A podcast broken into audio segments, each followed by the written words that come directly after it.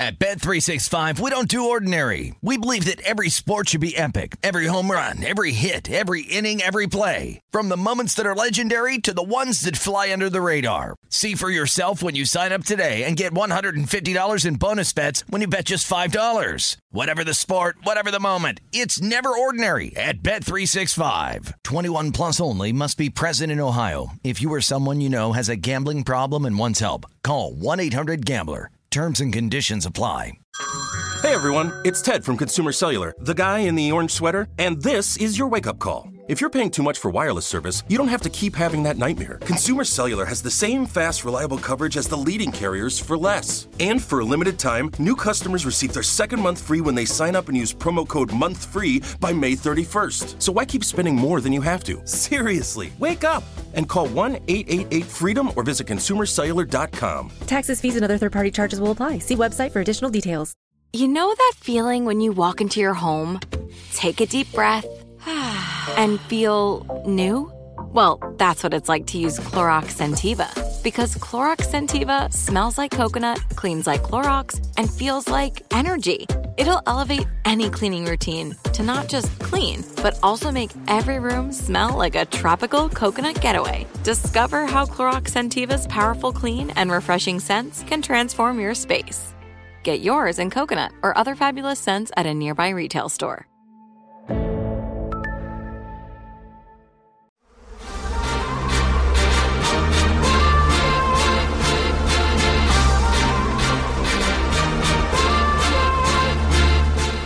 To the Hornets Hivecast, the official podcast of your Charlotte Hornets. Here's your host, Sam Farber. Welcome to another edition of the Hornets Hivecast, your Hornets podcast with all the notes, quotes, and daily buzz around your favorite NBA team. I'm Sam Farber, and it is a pleasure and a privilege to be back with you once again on the HHC as we break down the most recent Vegas Summer League game for the Hornets, an 80 to 79 loss to the Toronto Raptors. We'll also break down the preseason schedule, which was just recently released, and get you ready for the fifth and final game of Vegas Summer League for your Hornets youngsters. Helping me out with this, he was solo, hosting the podcast last couple of times. Rob Longo, my producer on the Hornets Radio Network, back with us again. And Rob, I have refrained from saying settle for silver linings because that's kind of a, a regular season term for us on the podcast, for those who are used to listening. And I think there's larger goals at stake for the Hornets in Summer League than wins and losses. But. Ah, after that last one, I think we got to go with settle for silver linings because there was some frustrations there. The way things fell apart at the end, an 80 to 79 loss. Quite frankly, a game the Hornets controlled throughout the second half and totally let slip away with some late game blunders, just turnovers that are almost inexcusable. But their lessons learned nonetheless. So an 80 to 79 loss will settle for silver linings in this one. But really, the the fact that we have to is part of the frustration here. It seemed like the Hornets had a W, and maybe the best part of it is that these young players get a lesson learned about how to close out games or about how not to close out games and some things to take away from this one. Certainly, and you know, just to touch on it real quick about the inexcusable mistakes down the stretch, Scottie Lewis admitted that in his post-game press conference on Saturday. So, you know, kudos to Scottie for being the bigger person and understanding the, his situation and the situation around the team. He took that loss to heart. So it's just again another kind of a learning lesson, like you mentioned. So, you know, this team is young. There are going to be some mistakes. Scottie mentioned it as well that Xavier Sneed shouldn't have been in that situation at the end of the game to hit those two foul shots to win the game or at least tie it to send it to sudden death overtime. So again, it's a very important learning experience, but there were definitely some bright spots. I mean, I think the second quarter alone was a really good quarter for the Hornets. I was able to ask Dutch Gaitley about that after the game, about how that transpired, and if it was probably the best 10 minutes that the Hornets have played through Summer League so far this season. I think so. Obviously, there's so many decisions. There's so many things going on. I can't recall that whole 10 minute stretch, but there obviously was a lot of stuff, you know, a lot of good stuff. We're up 14 at the court at the end of the quarter. Uh, we won that quarter by 14. Sorry. So I think that that's obviously a big positive. But I'm excited to go back and contrast the positives versus the negatives. That's a great teaching tool. We watched a lot of film today in the morning. I thought we could have done a better job starting the game overall. That's the thing we're going to watch. There's definitely that 10 that 10 minute segment right there in the second quarter is something that's that's going to be key. We'll, we'll take a lot of good clips from there. So, like Dutch mentioned, there were plenty of things that happened there in that second quarter. One of them was Scottie Lewis. He had 10 points in that quarter alone. I think it was four or five from the field. So, you know, as, as far as late game mistakes happen, without Scottie Lewis there in the second quarter, that game might not have been close at all by any means. Oh, no question about it. I thought Scottie Lewis really did take a step. It's more the frustration. You hate to see anyone fall apart like that. I mean, the Hornets win at Sacramento, for instance, last year. That was a great game, a great win. It's also pretty painful as a human being to see the way Sacramento allowed for that all to happen. It wasn't just the Hornets playing great, something else took place there. So in this one, you feel for Scottie that that mistake happened. You feel for Xavier Sneed that he missed those two free throws. However, you're absolutely right. They're nowhere near that game if those two don't have the kind of performances they did. My biggest silver lining from this one, I think that's a good one. The second quarter was really a, a big one for the team. It was the three point shooting. It was not, as we saw early in Summer League, one guy going nuts. LiAngelo Ball had some, some big games. He did okay from three in this one, too. But this was a balanced effort, good looks at three pointers, much better ball movement overall for the team in this game. They they do go back to their turnover ways with 24 turnovers, but they had 23 assists too. So you saw a little bit more of them trying to do the right things offensively and take the right kind of shots. And we saw a lot of guys splash down threes in this game against Toronto. So that to me is a big positive sign. And quite frankly, in today's NBA, for those Hornets roster players, this is a great sign for what they can do moving forward. JT Thor knocking down a couple of threes is big. Scottie Lewis knocking down a couple of threes. James Bouknight going three for four. That is a great sign. And for those who are not roster players, guys like LiAngelo Ball and those who are really auditioning for the league, that's what most players at Summer League are doing, whether that's the G League or other teams to fill Uh, out their roster spots, showing they can knock down that shot consistently. LiAngelo's done it the entire summer league, but for everyone that was able to put one through, that is a big step. That is a good sign for them and their futures. Well, you kind of stole my thunder a little bit, but JT Thor was definitely a guy that I was impressed by on Saturday, just by the way he was able to shoot the three ball. He was two of four from beyond the arc. And he's an interesting case because I know we've touched on it a couple of times here already on the podcast and on our previous Summer League broadcast too, but he was kind of a late add on. He had to wait for that Mason Plumlee trade to go through officially with the Detroit Pistons so he could practice. Again, the team waited until Friday night to practice so he could get one under his belt before heading out to Vegas. So he's just kind of trying to get caught up so far. And after the game on Saturday, he was asked about that and how that progress has worked so far. I feel like I'm very up to speed. I only got to practice one time before we got to, to Vegas on Friday, and I, I felt very comfortable uh, when I practiced and uh, played. My wind was coming back because I haven't really did anything full court, but right now I feel like I'm pretty up to speed. I feel like um I adjusted quick in my first game, so it's just building blocks. But I feel very comfortable right now. Oh, how it must be to be young and be able to get your win back after only three or four games. I'm not jealous of that by any means, but great to see JT getting some playing time, getting some extended run. I'm really high on JT Thor. I thought he was a great draft pick. He's definitely got so much length. He's really good defensively. You saw that big block that he had down the stretch on Saturday's game as well. Yeah, JT is a, very special talent, a unique physical set of gifts that uh, he brings to the table. And his ability, his confidence in shooting the three, I like it a lot. I agree with you his length. He's a natural shot blocker. I mean, it's just all about get, getting reps, getting up to speed. This guy played one year of college. So he's one of the many young, really bright talents on this team. And it's just a question of guiding them. And, and I think there's even more confidence now that you, you guys touched on it in previous podcasts, but having James Borrego, JB, renewed with the team, just a little bit more security means that his outstanding staff, both at the top trying to get W's for the Hornets, but throughout the organization, developing these players will get to continue their work. One last player I want to bring up for Silver Linings, just, you know, be remiss not to, is Kai Jones. 16 rebounds is extremely impressive. Certainly jumps off the page more than any other number statistically in the box score for the Hornets. He did have a, a really, really bad turnover with about 30 seconds left that kind of started the whole sequence that saw the Raptors move ahead. But nonetheless, that one moment doesn't track for what Kai Jones was able to bring. And again, with him and his 16 rebounds, with James Bouknight knocking down three threes. These are the kinds of things that, more so than a stat line in terms of scoring, are going to be significant because the reality is it's unlikely either of those two guys in the first, say, 15 to 20 games of the season attempts 10 or 12 shots. Just is. You got Terry Rozier and Gordon Hayward and LaMelo Ball and all these players up and down the roster that are going to be expected to take big shots during games. I don't foresee there being a ton of them unless one of those two gets extremely hot or the defense just ignores them entirely, that those shots are part of the game plan. But to be able to knock down an open three when you get it for James Bouknight or be able to impact the game with your rebounding, even if you're not shooting all that much for Kai Jones,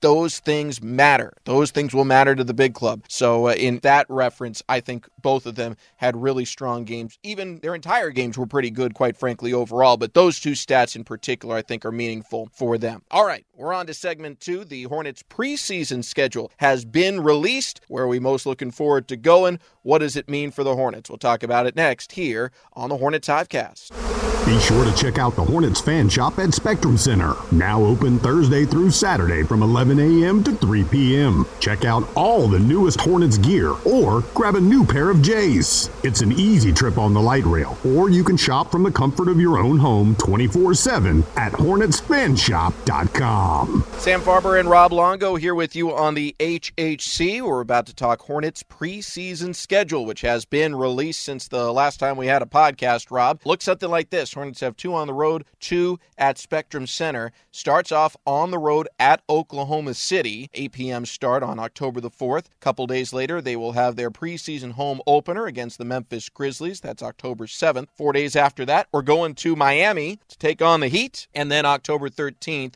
a home game against the Dallas Mavericks. In your opinion, Rob, what is the preseason game you're most looking forward to seeing? Is it based off matchup? Is it based off time in the calendar? What are you most looking forward to watching in terms of the Hornets preseason schedule? Well, I think as a whole, it sets up really well. I mean, all of these teams posed some difficulty in their own way. I mean, the Oklahoma City game to start things off is maybe you could consider it a good warm up. I mean, Oklahoma City does have some young, talented pieces that can throw some problems at you, but I think it would be a good warm up as a whole for the team. The Memphis game, of course, you got Ja Morant, and they've retooled that roster a little bit too in the front court as well. So that's going to be another tough test. The Miami game, of course, you know, a lot of people are expecting the Heat to really kind of reload after a disappointing exit this past postseason with some of the free agent signings like Kyle Lowry. And then, of course, October 13th, you got the Dallas Mavericks. You got Luka Doncic coming to town, which is always an exciting matchup. It's just a matter of, you know, how much are the starters going to see? Is it kind of like a, okay, we're only going to give you maybe five to 10 minutes here in the first game. We're going to ramp you up slowly to get to 25 to 30. So there's possibility in that last game on October 13th that we're seeing pretty much a live regular season game with a lot of heavy minutes from some of the starters. So, you know, I think it sets up really well. It poses a lot of challenges and, you know, a lot of time to kind of get some mistakes out of the way, especially after the way that everything was so condensed last season. You get a day off or a couple days off in between these games. I think it sets up really well for the Hornets. So, for the question, which one are you most looking forward to? Is your answer all of them or none of them? Yeah, you do this to me a lot. I'll just say the Dallas game, just because, like I mentioned, I think it's a chance for us to really see a lot of extended run from some of the starters the way that everything sets up. So, I'll go with the Mavericks. All right, there you go. My answer would be OKC, and just nothing to do with the Thunder. It's that it's first. I want to get a look at LaMelo Ball at the start of year two. He has been working hard in the offseason, he's been in the gym a lot. We've seen clips from that and pieces of that, but quite frankly, we don't get to watch practice. So I'm looking forward to seeing what does the shot look like. This guy broke his wrist less than nine months ago. So what does the shot look like at that point? How comfortable is he? Because he was knocking him down at better than 40% in the month leading up to the injury. Obviously, the injury affected it. How does he look from a comfort standpoint? Is he still flexing it? Those types of things I will be curious to see. And then just in general, what does the starting five look like? This team has been reworked a bit. You've got some different pieces in terms of the bench with Kelly Oubre Jr. added in, James Bouknight, the first round pick. There is a question as who is going to start at the four. Are we going to see Miles Bridges versus PJ Washington? What do the rotations look like? I don't think we're going to get a complete answer in game one, but we'll start to get a little bit of a glimpse of what we might see. So, game one to me is the most important one of the four. Curious to see A, how does LaMelo look from a comfort and shooting standpoint with the wrist? And B, what is the starting lineup? Because I would expect James Borrego and his staff to, for the most part, mirror what they would plan to do in the regular season if it's no doubter. Now, if there is some doubt, we might see some changes along the way. But if they're confident that either PJ is the starting four or Miles is the starting four, so PJ can come in in relief at center, I think we'll start to get an answer to that at that point in time. I'm surprised you didn't say the Miami game, so you got to say you got to go to Miami in the preseason. You got to go to every spot. Yeah, Miami will be exciting. Going to Oklahoma City is going to be exciting for me, too. For those of you who are just catching on to the Hornets Hivecast, I, as the radio broadcaster, did not travel last year, so I'm just like any other rookie. It'll be my first time doing that. Very excited and looking forward to it. But in terms of what I think the fans should look forward to and what I, as uh, someone covering the team, I'm going to go with game one. Well, and I think part of the things that you spoke about was just trying to tinker with rotations and stuff like that is why I think I'm more excited for the Dallas game because again, a little bit more extended run for the starters. Since that's the final tune up, you're going to see what the rotations and what everything's going to look like moving forward to the regular season. So that's why I'm going with game four. Fair enough. Well, that's the preseason schedule. Again, all of those games will be heard on the Hornets radio network. Rob Longo at the controls. I'll be on the mic for the play by play. Games one through four, you can hear them on Sports Radio FNZ and the Hornets radio network, which will be new and improved for the 21 22 season. One game left on the Vegas Summer League schedule. Hornets are going to take on the Chicago Bulls Summer League squad. What are we looking forward to in that one? We'll talk about it next here on the Hornets Hivecast. Hornets fans, the buzz is building.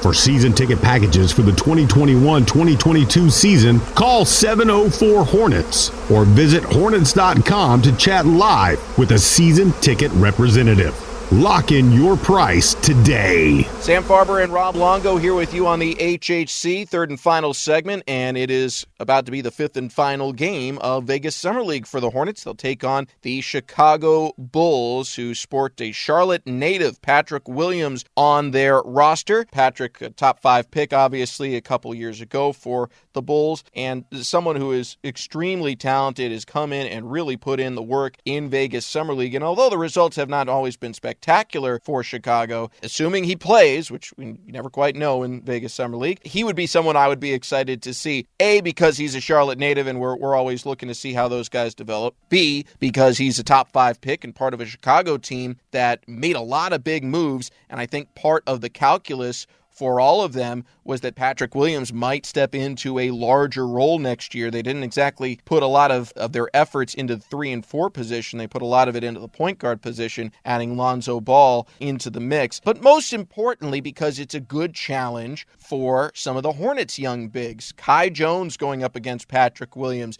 JT Thor going up against Patrick Williams, Arnoldas Kulboka going up against Patrick Williams. In any of those matchups, it's a good one to see because they're very young players. Patrick obviously has the benefit of some extended playing time last year in his rookie season for the Bulls, but this is a chance to see where you are, how you measure up. I think for the most part, we've seen guys like James Bouknight, Kai Jones, all across the board with the youngsters have games that gave them confidence. And that's really, bottom line, the most important thing to come out of Vegas Summer League with. This could be another opportunity for some guys at Patrick Williams' position. Yeah, and just taking a look at Chicago's roster, I think these rosters match up really well. I mean, there's been a couple of times where the Hornets have just gotten some real mismatches. I mean, if you think back to the Portland game when they're playing against double digit NBA veterans like Kenneth Faried and some of those guys that were on Portland's Summer League team. And then you go over and look at the Bulls roster, and the guy with the most experience is Jerome Robinson for three years. Everybody else is either in their rookie season, their first season, or their second season. So I think the rosters match up a little bit better. You touched on Patrick Williams too. They, they have a couple of other bigs on the roster as well. So I think it's just going to be a matchup issue the whole way up and down the lineup because there were a couple times in Saturday's game where Kai Jones or Vernon Carey they went up against Precious Achiuwa, and I think Precious Achiuwa is a really good player. I mean, I understand that Toronto pretty much got him as a throw-in essentially in a Kyle Lowry sign and trade, but I think Achiuwa has a really bright future. And there were a couple times where you could see the maturation of Achiuwa going up against some of the younger bigs, where you know he was able to get to a spot, he was able to get a defender in the air, or just kind of just muscle his way to the basket a couple times. And like Mitch Kupchak has said several times on occasion that when you have a big that comes into the league